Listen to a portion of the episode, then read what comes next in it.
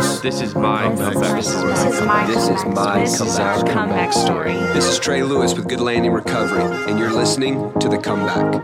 Welcome back. My name is Trey Lewis, and excited to be here with you today on the comeback. Um, I have a special guest, Todd White, who is one of the most legit people I know, who is just going for it, um, has a radical testimony. I know that he was saved out of drug addiction in 2004, um, has reached millions of people with the gospel. Just, Todd, can't even tell you what an honor it is to to have you on our podcast. Thank you, bro. It's a pleasure to be able to to pour in and to see lives changed because Jesus can change a life in a moment. Amen.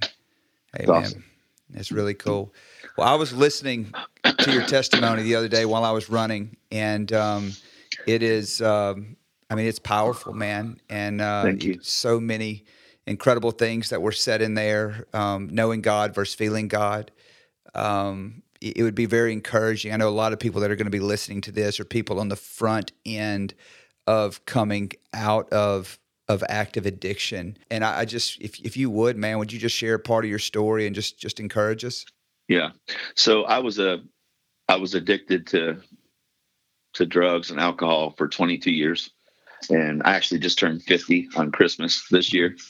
So I uh it, amazing amazing encounter with Jesus in 2004 and leading up to that um, at the end of after I got kicked out of the military and was extradited a couple times across America uh, because I ran away from the military twice and put in military prison a couple times. I grew up in a little in a in a children's home when I was 11. Parents got divorced. Just all the whole the whole bad background and a mom that I didn't know loved me, a dad that I didn't know loved me, just all that stuff.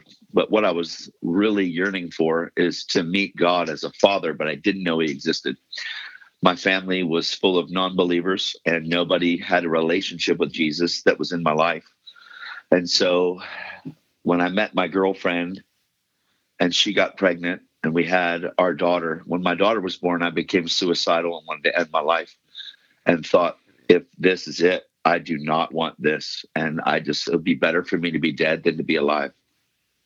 So I threatened my girlfriend's life in that because if, if, if I couldn't have her in this life and I couldn't have my daughter, then nobody was gonna. And so that whole death threat, suicidal thing followed us through um, for seven years out of my seven and a half year old daughter's life.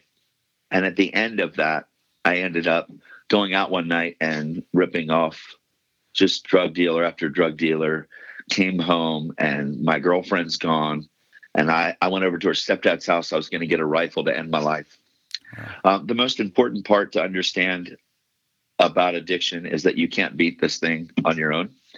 And so, and people that go through NA or AA, that program was started by Bill and Bob, who started the program with Jesus.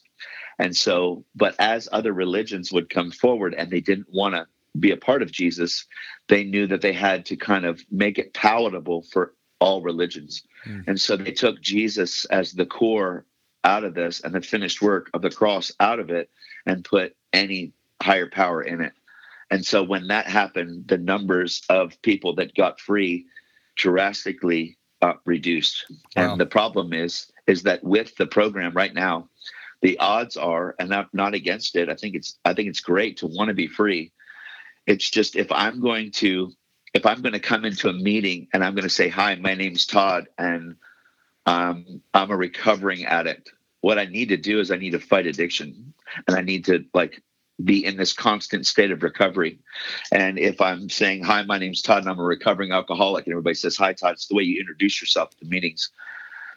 when when you find out in Christ, when Jesus comes into your life, and you find out that you're no longer a recovering addict, you're no longer a recovering alcoholic, you're a son and a brand new creation. It Yeah. changes everything. Yes. So you no longer have to fight addic- addiction. You need to submit to your father. Yeah. And so that changes everything. So for me, I had no clue of any of that. I went through that whole seven years of horrible stuff with my seven and a half year old daughter, the nine years altogether with my girlfriend, and I threatened her life and all that. I came home, she's gone.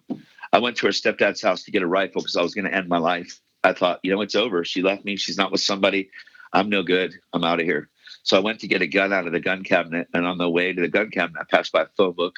I flipped the phone book open, and it flipped open to churches. And I drove to this church. Now, out of 586 churches, I drove to this church.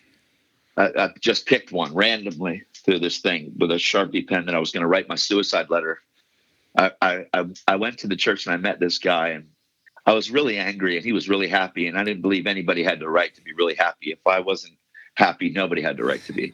and so, and I was also the guy that was the life of the party, the joker, the guy that made everybody laugh. That you couldn't undercut me. I would get you. I was quicker on my feet, witty, just all that stuff. Yeah.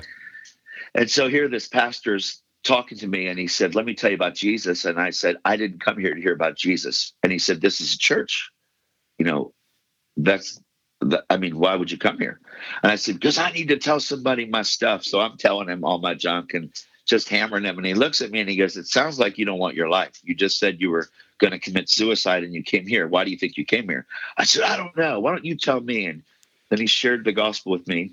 But he didn't share the gospel with me in a way that he, where I was this horrible sinner that there was no way for me to get free from this. And he didn't share a legalistic approach with me where you had to go through and jump through all these hoops in order to in order to get free. What he did share to me is he said to me, he goes, he goes, why don't you give your life to somebody that wants it? Mm. And I said, who would want my life? It didn't register to me because all I'd earned is death, hell, the grave, prison, stealing. I've been on so many trials, it's ridiculous. I've been in orange jumpsuits before so many judges. It's just crazy. I mean, my whole life has been running, and I basically have been running, covering up lies, lies, covering up lies. Because when you lie, you have to cover that lie, and then you have to remember how you covered it with another one, and then your whole life just becomes this facade where you're wearing fig leaves. And when I say fig leaves, I mean because when when Adam and Eve sinned and walked away from their call as sons and daughters, God said, "Where are you?" And Adam had covered himself up knew that he was naked and covered himself up. But before that, they had relationship. Yeah. And so I was hiding, like hiding. Todd, where are you? I was hiding because I was always guilty. So pornography was one of my main addictions. I was hugely addicted to pornography. It was horrible, yucky. I fantasized all the time. It was a constant fantasy. My life was a fantasy, like in everything. so this pastor told me, if I didn't want my life, why didn't I give it to somebody that did? And I said, who would want my life? And he said, But it's not about what you've done, it's about what Jesus did. And he shared the cross with me, he shared the gospel. And then he shared with me his testimony. He shared how God took him out of his life and all this horrible stuff. And when he was sharing it, I was like, there ain't no way, dude. There's no way that you did that stuff. There's no way that that's you. And he says, that's just it. Mm-hmm. God doesn't look at what I've done. He looks at what his son has done, which is big enough to cover up all the things that I've done and I'm like, okay, this is like too nuts. Like you're you're psycho. And so, but I know that there was no way for the story that he was telling me to line up with the same person that was talking to me. And I saw something in his eyes that was completely different. And the Bible says that the lamp of the body is the eye. And if your eye is single, it's in Matthew 6 22. If your eye is single, your whole body is full of light. But if the light that is in you is darkness, how great is that darkness? Which means that I have the capacity to house the light of the Lord, Christ in me, the hope of glory, or the reality of God's Holy Spirit living inside of me in agency or, or in active communion with my spirit, where my spirit and God's spirit become one, where my flesh becomes flesh of his flesh and bone of his bone, to where I actually become one as a temple for the Holy Spirit. That's what I saw in this Pastor Dan. Yeah. But I had no idea how to get that. So he told me, he said, Since you don't want your life, why don't you give it to somebody that does? And to get away from him, because I was tired of hearing it, because I was thinking, Where am I going to get drugs at? He said, Why don't you give your life? I said, I said, if he wants it, he can have it. And pretty much that was my that was my prayer which wasn't really good because what I didn't do is I didn't surrender. surrender is the only way for the gospel to work. And so I didn't surrender. What I did was I incorporated.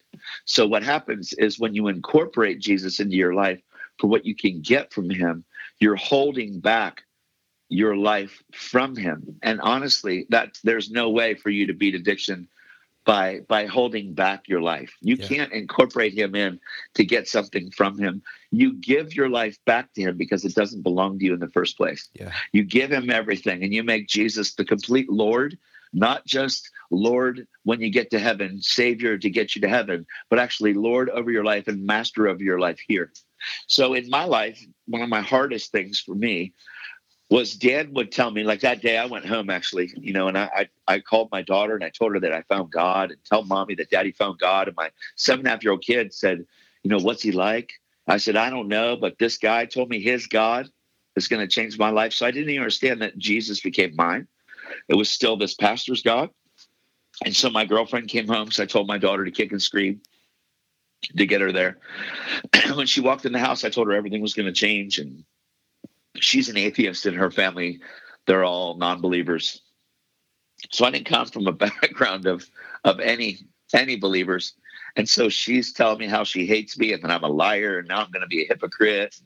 And to top that off, the only person that talked about Jesus was her grandma that six months before I met Jackie, she passed away. She became a Jehovah Witness and pretty much cut her family off from all functions, all birthdays, Christmas, Easter. And so they're a very tight knit family when it came to those holidays. So that's her view of who this God is. Wow. So I had no idea about any of that stuff. But anyway, um, everything's going to change. I put my daughter to bed. I'm sleeping on the couch as usual. And then within an hour and a half, that cocaine is calling my name. That Wow. crack cocaine is calling my name, and and I'm going to do whatever I got to do to get it. I stole the debit card again, my girlfriend's debit card. I didn't work. I didn't. I like I scammed her for so long. I went and bought my coke and did it all. Came home after the binge, and my girlfriend is up on the couch with my daughter again, just waiting for daddy to come home.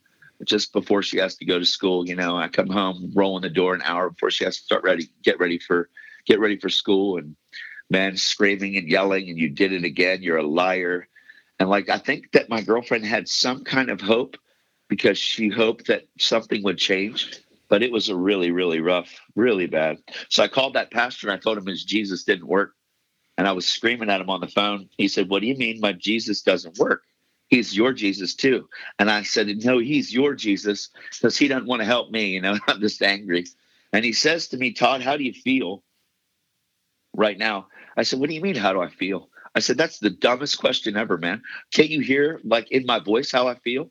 And he said, Todd, he said, two days ago, you wouldn't even have cared. Thank God there's a seed that's growing in your heart. And so there's so much in that because sometimes we think that we're not having any progress and nothing's happening.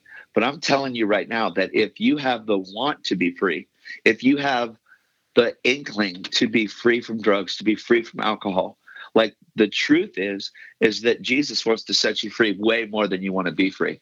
So just that seed of that the beginning place of yes, Jesus is real. I have that yes, Jesus is real, but he's not for me. He's in your life, but he's not mine. So I didn't have personal relationship. I had an incorporated gospel with a God that was still out here. I didn't know that he was in here. One thing that changed is I didn't want to commit suicide, that suicidal thing, but I didn't know how to fix this. I didn't know how to change this. I didn't know how to get, I didn't know how to attain total freedom. So that happened for month after month and just kept going. The drugs did. And I was in a, uh, I was a singer in a band. And so I was the front guy. So we wrote all of original music and I was like, you know, we passed our CDs out to Sevendust and all these bands that were out there and just trying to get our stuff signed because we had all originals and we were a pretty good band.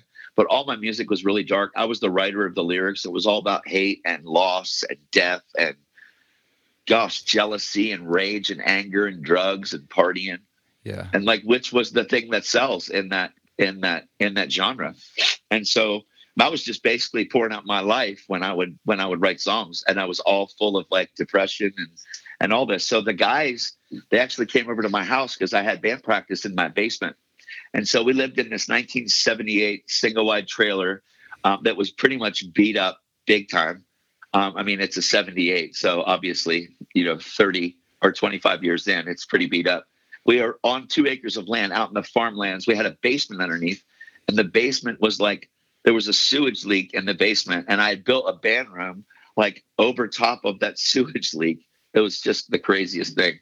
And we couldn't stop it. It was just, it was horrendous. But I put skids on the floor and carpet all around the room, and those yellow and red, like like spotlights and green spotlights to make it moody. And yeah, so all the guys come over to practice, and I'm like, dudes, guess what? And this is two days after I incorporated Jesus. I said, I gave my life to Jesus, and they all started freaking out, saying, "Shut up, man!" And then one of them, one of them, one of them handed me a joint, you know, and there was no, there wasn't even conviction in my life to stop getting high. I had written all these reports on marijuana and and the medicinal use all these years before it even got legalized wow. in lots of places.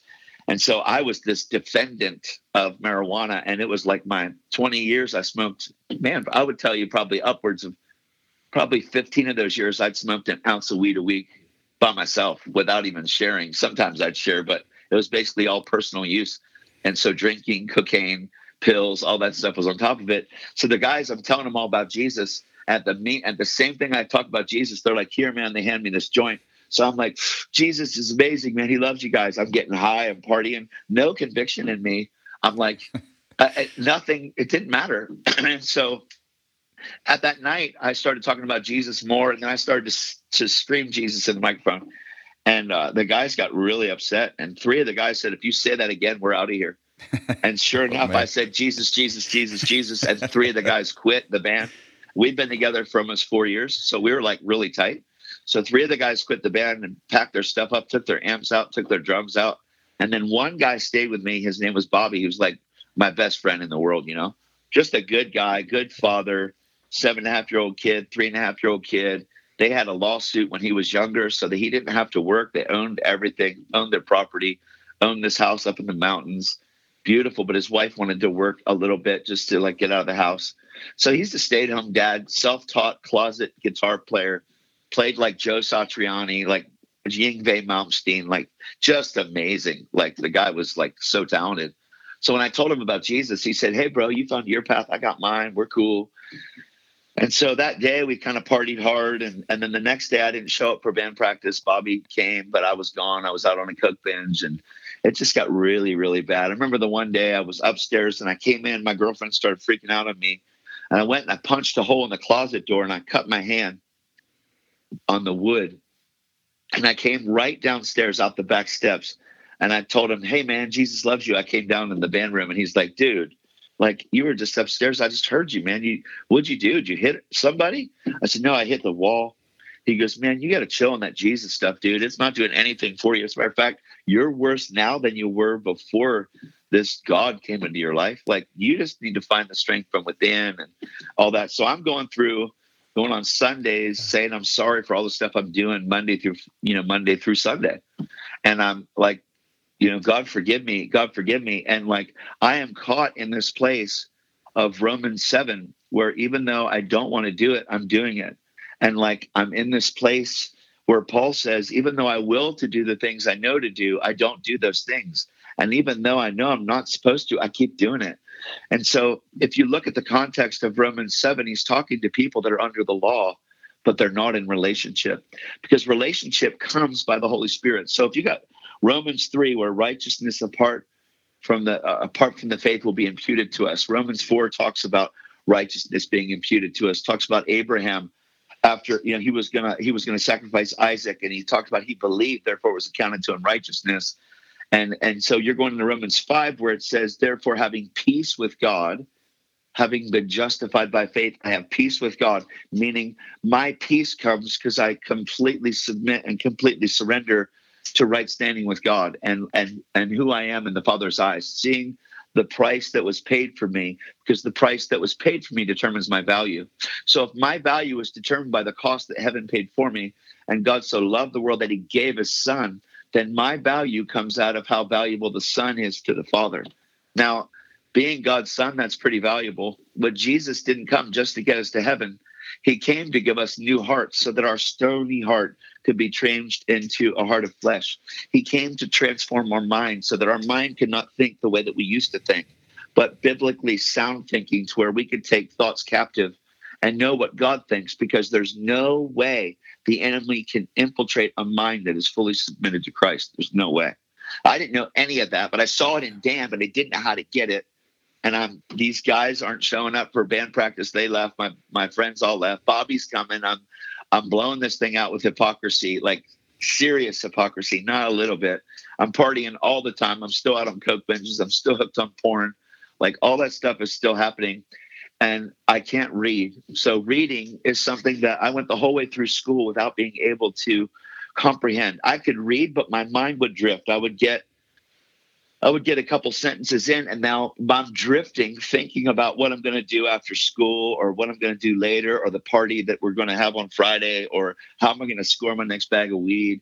And so my brain had been so terrorized by life and by the world that there was no way for me to comprehend. So I had ADHD. I was labeled with ADHD. I was labeled with dyslexia. I was labeled with bipolar. I was labeled with manic depression. I had it all. I had all these different learning comprehension disorders. I mean, even all the way back to grade school, like when I went to elementary school, I remember the right side of my report card was always all ends, always like really bad, like has self control with others, works well with others, just comprehension, all that stuff. I would read the paragraph and they'd say, answer the questions, and I'd forget everything. Yeah. So, as far back as I can remember, that thing happened. So now I'm faced with this Bible that there's no way for me to read it because I can't, I don't know how to read. And I have no idea where to read, what goes first. And so instead of opening the Bible, I would go to church on Sunday hoping that something in that something that the pastor was going to say was going to change my life. Or I would go and call Dan and have him talk to me all the time. And he would just speak scripture over scripture. He never told me that I was messed up because of all the stuff I went through. He always told me who God said I was. So it's so important to not focus on the things you've messed up on because regret produces death, but godly sorrow leads to repentance. And once you find out and you taste and see how good God is, the last thing you want to do is revisit things that God says are finished. Because the truth is, is when the blood of Jesus is recognized and realized by the soul, what happens is it cleanses your conscience, your mind, will, and your emotions it cleanses your soul from all unrighteousness. And all of a sudden, you realize that you're forgiven. And when you realize how much you've been forgiven, the byproduct is loving much.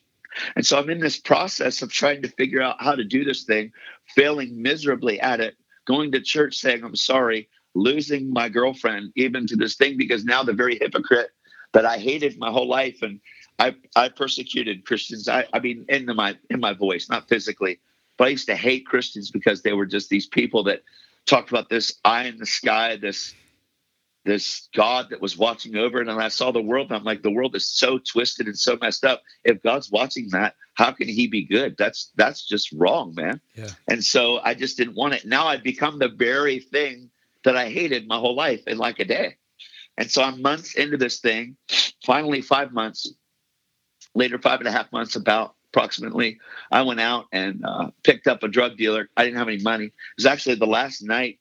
Um, my girlfriend and my daughter, they actually got in a car and followed me in town. I was trying to call my dealer. He didn't answer.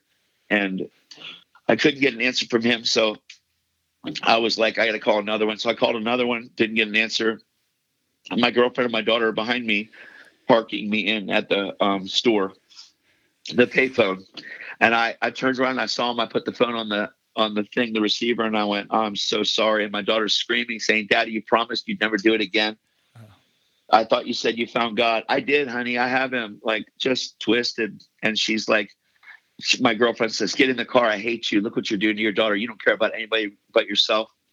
But she was right. Like, I only cared about me. I was selfish. I was just all about me, what I could do to me, how I could feel better. Pornography is how I can satisfy me, drugs are how I can feel alcohol is how I can feel. And unfortunately, it hurts a lot of other people in the midst of that. So I have this quake of aftermath of all that junk that once this thing finally sets in and I get to see Jesus, I've got that whole quake from the bomb that's exploded from the life of addiction, all these bridges that I have burned and hurt, and all these family members and all that stuff. And my gosh, that's huge. How am I going to get past that? I keep thinking about all this stuff, all these people I've hurt, but there's nothing I can do because I can't even get free for me. So for me to be free. So I, I leave the parking lot. I lost them. I went down into the city and I went to a section I usually don't go into because that's where a lot of the gangbangers and stuff go. And I know it's dangerous. People get hurt up in there. And I went in there anyway because I didn't have any drugs. And I picked up some kid. I put him in my car and I told him, that I was a cop And we pulled around the corner, had the drugs in my hand already, told me I had the right to remain silent. And he, he said, I knew you were a cop. I told him to get out of the car and put his hands on the hood. And when he got out, his one leg out and then his other leg out, as soon as his butt lifted off that seat, I hit the gas, the door slammed shut. And right away, he unloaded a nine millimeter at me from right outside my door. Wow. Now, I had a Jeep with a soft top on, so I didn't hear any broken glass, but I heard the gunshots and as I'm trying to get away and the wheels are squealing to get away, he emptied the clip I heard the clicks at the end.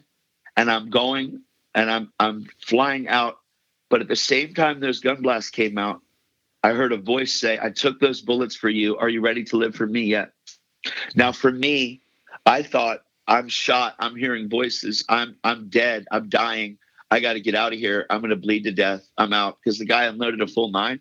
So that's not something that you you walk away from from 10 feet away unless every bullet misses you you know but that's just not eh, with a gangster they're shooting straight at you sideways so i mean this one was so as i got out of town that voice didn't go away it got louder but the gun blasts were were drowned out by that voice and i went and did all the drugs anyway like you'd think that would be enough but it wasn't so i went and smoked and i smoked two eight balls of crack cocaine that night a quarter ounce of crack and every hit that I took off that pipe, that voice came and said, I took those bullets for you. Are you ready to live for me yet? And then it came again. And then it came again. And so for about three and a half to four hours, I guess, as I did all the cocaine that was from New York, that was real, wasn't fake, it was real. I, I was totally like rocked. I thought I, I should be dead right now. I was petrified when I pulled in my driveway and I heard the gravel underneath the wheels. I thought this is surreal. I should be dead right now. What is happening? And I saw I thought surely those bullets were all through my car. Like surely some of them I got to see where they went through to see if they, you know, and I wasn't hit and none of my car was even there had no bullet holes in it at all, not even one. Oh. The soft top of the Jeep, nothing. I looked around it and looked around it, went to the door and she told me to get out of her life. She hated me. She's screaming. My daughter's screaming. I left and uh I had that pastor that was trying to help me. And a couple days later, I was about to go to a place called Teen Challenge. I'd already looked into it, and Teen Challenge Rehabilitation Program was going to let me come in three days. And there was an elder from the church that was going to help fund me going to Teen Challenge. And I was going to lose everything. And I used to have dreads before in the band. I shaved my head completely down and ended up like ended up going into this place. But right before I left, um, actually, the next day after I got shot, I called my friend Bobby and I told him that I was going to be going away to get help. And he's like, man, you need help, bro. Rehab will be good for you. And, and then I told him that I'm going to a program that talks, that's about Jesus. It's not really a rehab in that sense. They don't talk about 12 steps. They talk about the Lord.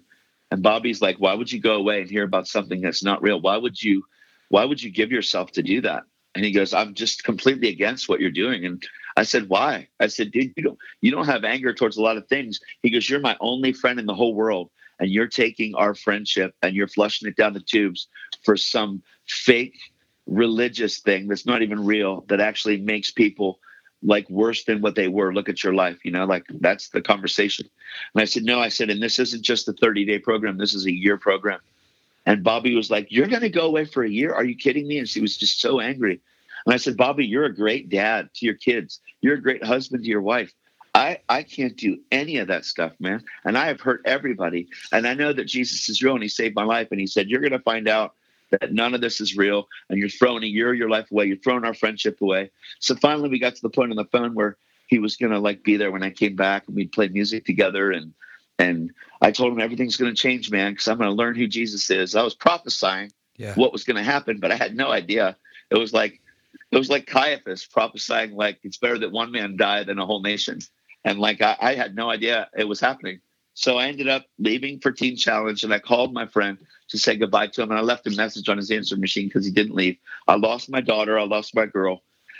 And I went away to this program and I found that the Bible says, therefore, in James 4 7, therefore submit to God, resist the devil, and he'll flee my resistance of the of the devil my resistance of addiction my resistance of the enemy isn't found in my fighting the enemy isn't found in me trying to beat my flesh and trying to it's just not not found there my my defense and resistance of the enemy is found in my in my in my overwhelming submission to God. So out of my submission to God, it's not a two-step program. It's not that I submit and then I resist. Nope. It's that I submit, surrender, and God helps me resist because I have no ability to fight the enemy on my own. Yeah, He'll good. defeat you. He will crush you. He will annihilate you. There is no possible way for you to beat this thing on your own. That's why even people that that go to NA, one out of 10 people can stay clean if they had continual meetings twice a week for life. One out of 10. Yeah. So at Teen Challenge um, and at the rehab, because of the intensity of it and what it what it does, and I'm sure your rehab, if it's faith based, is like pretty much the same. Is seven out of 10 people can stay clean because of their relationship they've established seven to eight out of 10, which is pretty amazing odds. It's better than the whole world, actually, yep. of any odds in any rehab all across the world. Right. But that is all on you. That is not on the rehab program. You watching, that's on your your level of submission, your level of surrender. You're saying, I am pushing all my chips to the center of the table and I'm giving my whole life to God and I'm not holding anything back from him. I'm going to give it all. That means the Bible needs to be your number one priority. Yeah. Number one priority, not just reading it while you're at the rehab in front of people in a corporate setting, but you actually getting on your knees saying, God, I have no idea how this life you gave to me works. Because here's the truth yeah. if I were to hand you an invention and tell you that it could change the world, everything as you know it, most powerful invention that was ever created, and I handed it to you, and it was this big, I handed it to you and you looked at it and you tried to figure out like how it worked. You couldn't find an on and off switch. You would be desperate to find an instruction manual so you could figure out how this thing works because there's a way to go about things to get this thing that could change everything to work. And God made us in his image. He created us in his likeness. And the likeness of God, he made man. Jesus restored that which was lost. But the Bible is actually the instruction manual on how this temple, on how these bodies, on how these minds, on how these hearts are supposed to think. So what happens is a lot of people are given that. If I were to give you that thing and say, "Hey, figure this out," and you couldn't find the on and off switch, you couldn't find the instruction manual. What you would do, no matter how valuable it was, is you'd set it somewhere because you knew it had power, but you weren't going to give it to anybody. But you'd set it somewhere; it would collect dust, and that's where people's Bibles are collecting dust, just sitting there but it actually has the ability to change your whole life. Not just that Bible, but the Holy Spirit and the Word meeting and Him interpreting and Him communicating to your heart. And so with me, I went to Teen Challenge, gave up everything, shaved my head, lost everything, lost my girl, lost my daughter, and I pressed in and I would get up an hour earlier than everybody else when the day would before the day would start to go alone, to be in a room by myself and to open the Bible and ask God to reveal himself to me. And so I actually had no like I had no idea where to go. I just flip it open, Russian roulette, like wherever it landed, I would read. But sure enough, within the first two or three scriptures, my mind is gone, thinking, I lost my daughter, I lost my girlfriend. I wonder what they're doing. I wonder how Bobby's doing. I wish I could play music. I wish I could get high. I wish I could drink alcohol. Oh man, remember that party? That was awesome. So the same stuff is still rolling through. And at night, I'd have these horrible, horrible nightmares where I'd be attacked again and again and again by these demonic, crazy monsters in my dreams. It was horrible. I'd wake up high, like like I just smoked a bag of coke. I'd wake up, my endorphins are cranking. I'd feel high. I'm like, what is happening? Like I'd have these nightmares. These I'd run around the room, scare my roommates in Teen Challenge because I'd be like sleepwalking. I'd be sleep running, like because the enemy couldn't have me during the day, but like when I closed my eyes at night, it was just terror. It was crazy. All day was I would be in classes after that hour where I would be with Jesus from five to six. At six o'clock, the wake up call is. Then you go about your day. You do your chores. You go through it. And then you have school. You have class. How they go and train you and teach you the Bible and teach you biblical insights. I couldn't memorize. I couldn't understand. I couldn't answer a lot of questions um, just because I couldn't retain it. But I knew I wanted change. So my first step was you have to surrender. You have to submit. If you're in a program, you've already submitted. You've already surrendered. But while you're there, you can either dive fully in or you can just incorporate Jesus and go back out and use when you're done. Yeah. So you can either completely give yourself and know that you have the rest of your life ahead of you. and you can give a small window of time with complete complete saturation of giving yourself to God, surrendering your whole life to Him, giving Him your all in all, and knowing that with God all things are possible and all things are possible to them that believe, and knowing that God wants to change you and transform you. Going to a rehab doesn't transform you. The renewing of your of your mind transforms you. And so you need to renew your mind because the way that a man thinks leads to destruction. It's the way, it's not the way that a man thinks when his mind's renewed, but as a man thinketh, so is he. As you think in your heart, so are you. And if you're coming out of addiction or you're coming out of that life, what happens is the enemy wants to terrorize your soul. He wants to completely come after this piece. He wants to hit your mind, will, and emotions to make you regret. He wants to make you guilty. He wants to make you ashamed. And he wants to make you focus on all the things you wish you'd never done. Yeah. So, what the gospel does is the first place that Jesus comes to restore is the very place that sin defiled. So, sin defiled the soul. It defiles the soul, it defiles your, your conscience. And so, in Hebrews 9, it talks about the blood of Jesus. So when you have all these animal sacrifices over all these years. In Hebrews 9, it talks about it was it was unable, the blood of bulls and goats, the ashes of a heifer, the sprinkling of the unclean. It was impossible for these blood of animal sacrifices to cleanse the conscience from dead works. It was impossible. There was no way for them to be to be purified up here in your soul. The blood of animals over all those years, all it did was it externally atoned for sin and postponed the penalty for another year. The blood of Jesus doesn't postpone the penalty, it nullifies the penalty. The blood of Jesus doesn't postpone the penalty for 365 days. Guilt, shame, and condemnation came through the law. Moses was given that ministry. It was given the ministry of condemnation engraved on stones, the Ten Commandments, the law, the 613 laws in the Torah, that unless you obeyed every one of them, you failed all of them. You could miss one and fail every one. And so nobody could do it. It says the law was a tutor to show us our need for a Savior. So when Jesus came, he fulfilled the law completely. And he gave us two commandments. And those commandments are love God with all your heart, your soul, your mind, your strength, and love your neighbor as yourself. Yeah. And all the law and the prophets, all the commandments hang on those two. Why? Because if I love God with all my mind, with all my soul, there is no way that sin can have me because my hand can no longer cause me to sin. My mind has to premeditate this thing from doing it. My mind has to premeditate a fantasy from happening. But for to happen. My mind has to premeditate whether I'm going to steal this for this. My mind has to. So God is after your mind, and so is the enemy.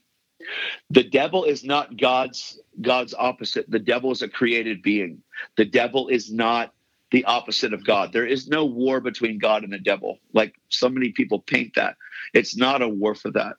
The war is the devil is after your mind. He's after this right here. He wants to completely permeate this twist this, distort this. He wants you to be guilty, ashamed, and condemned. He wants you to live that way, and he wants to he wants to water down the blood of Jesus in that it really isn't that powerful. There is nothing that this world can give you. Like there is no possible yes that this world can give you that's more powerful than the no that God gives us. Like God's no is way more powerful than any yes we could ever get from the world. Yeah. Like when God says, no, you shouldn't do that. No, you shouldn't do that. God's saying, no, that's wrong because it's going to give you this on down the road. Like if you're in a program and you're like, well, I feel like I need to be home with my kids. I feel like I need to be home with my wife. I feel like I need to. And God says, it's not time. For you to outrule that is to say that your yes in the flesh is stronger than God's no to get you stable. And God wants to get you more than stable. He wants you to be a rock that can't be shaken. Yeah. He wants you to build on your foundation, which is Christ, the reality of Christ setting you free, but not just setting you free, but keeping you free. He wants to transform you and completely change and alter the way that you think so that you don't think anymore as an orphan. You think as a son or a daughter of a king that loves you and gave himself for you. So with me, I'm in Teen Challenge a couple days. I get this phone call from this pastor. He calls in, they bring me in the office. I'm completely surrendered. I don't know how to read yet, and I'm pretty sad that I'm gone and, and left my, my, you know, my I lost my daughter, I lost my girl, I lost everything, everything, family, all of it. I've ruined my life. I'm 34 years old at the time. And I'm like, I'm like done.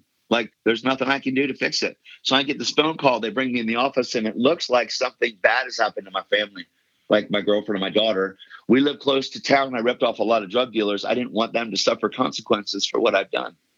And so I, I told him what happened, and he told me it was Bobby, my best friend. He had a brain aneurysm. And so the only friend that I had, the only one that stuck by me, the one that said Jesus isn't real, the one that said you're going to throw your life away, has now had a brain aneurysm. And he had it the first day when I left. When I left a message on his answering machine, they found him later that day having a brain aneurysm when Betty came home from work.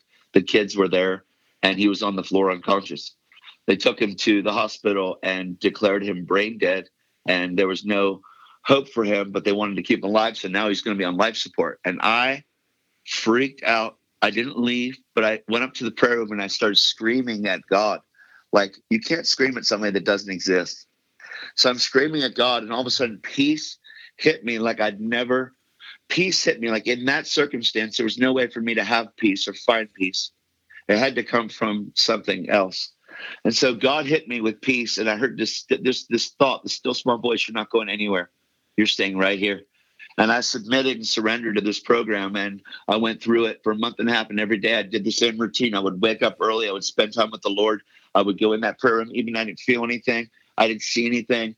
I didn't sense any of his presence that people talk about. I didn't I didn't know any of that stuff. All I knew is that I was lost, but now I'm found. I knew that I was completely blind and didn't even know that God was real, but now I see he is real. I was dead in my sin and my life and all that stuff. And now I know that like I'm alive, but I don't know how to to to keep freedom going, you know, because I'm inside of like this glass bubble incubator kind of bubble place where nothing can really get me in there. There no one has drugs in there, no one has alcohol in there. But I'm like, how am I gonna like how am I gonna maintain freedom? How can I freedom? How can I get like Dan? How can I like he's free? What do I do? And then all of a sudden, we were going through something at, at Teen Challenge the day before. We were going through a scripture in James, and it talks about count it joy when you face various trials. And I freaked out. I'm like, you guys have to be out of your mind. Like, dude, I, every time I'm on trial, I'm guilty. I'm going to jail. Like, what is wrong with you? Why would you even say that? Why would he say that? I have an orange jumpsuit on, standing in front of a judge, lying my face off, knowing that he's just going to know anyway, and I'm going to get nailed and going to get put in jail knowing that I'm going to get extradited, like all that stuff. So I'm like, you guys are nuts. So I went in the prayer room the next day and I opened my Bible to James and it says, if you lack wisdom, ask God who gives to all generously without finding fault. I didn't even get to the part of, I didn't even read the part about a trial. I saw that and I, I shut my Bible. I sat down and I went, oh my God, I don't have any wisdom oh my god i don't have any wisdom and i like started to scream i'm wisdomless probably for 35 minutes. I kind of like jumped around and i thought i found the most valuable key in the whole world like this wisdom key. Because like just being witty and, and joking and making fun of people and being smarter than people isn't wisdom. It's actually putting other people down.